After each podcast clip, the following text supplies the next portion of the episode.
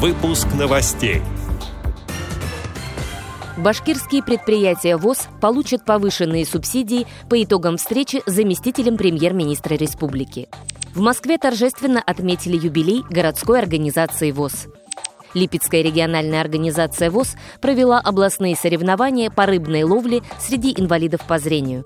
Далее об этом подробнее. В студии Ярославна Буслакова. Здравствуйте. Здравствуйте. Представители ВОЗ провели рабочую встречу с первым заместителем премьер-министра правительства Республики Башкортостан Андреем Назаровым. Делегация посетила Белебеевское предприятие ВОЗ «Белавтодеталь».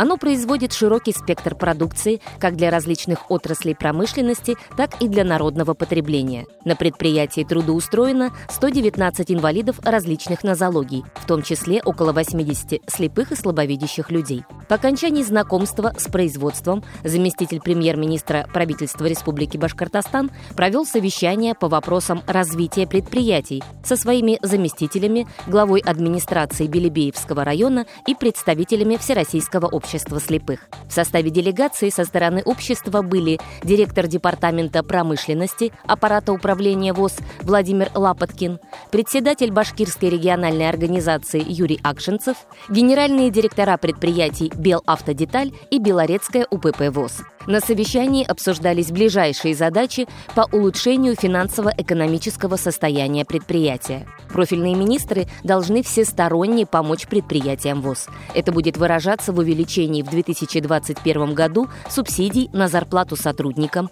в изменениях по льготам для предприятий, где задействованы инвалиды, и внедрением других предложений для экономической эффективности.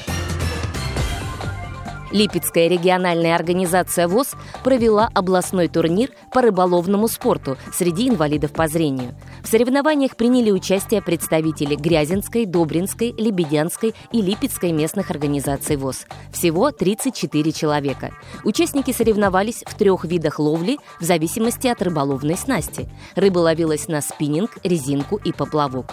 Лучшими в своих категориях стали Николай Корнев, Руслан Кокурин и Игорь Чернов. Победители и призеры получили медали, грамоты и сувениры. Московская городская организация ВОЗ отметила 95-летие. Об организации праздника и планах на ближайшее будущее рассказал заместитель председателя Московской городской организации Антон Федотов. Большой такой праздник, потому что очень большая богатая история нашей организации. Благодаря правительству Москвы сегодня мы по-прежнему активно работаем, проводим мероприятия, проводим всякие программы, направленные на социальную реабилитацию инвалидов по зрению города Москвы. Было принято такое решение, что мы должны эту замечательную дату отпраздновать Планировалось, что мы будем ее отмечать в начале апреля, но в связи с пандемией все сели на самоизоляцию. Изначально мы планировали до пандемии, что будет около тысячи, но так как сейчас надо соблюдать меры предосторожности и дистанцию, мы решили, что рассадка у нас будет через сиденье, и поэтому было поменьше уже людей. На мероприятии присутствовали около 600 человек. Почетными гостями стали представители местных органов власти, руководитель Департамента труда и соцзащиты населения Евгений Стружак, спикер Мосгордумы Алексей Шапошников, представители департаментов здравоохранения, спорта, транспорта. Сотрудники аппарата управления МГО ВОЗ и председатели местных организаций получили правительственные грамоты. Подробности мероприятия и интервью с участниками слушайте в среду в программе «Актуальный репортаж». Эти и другие новости вы можете найти на сайте Радио ВОЗ. Мы будем рады рассказать о событиях в вашем регионе.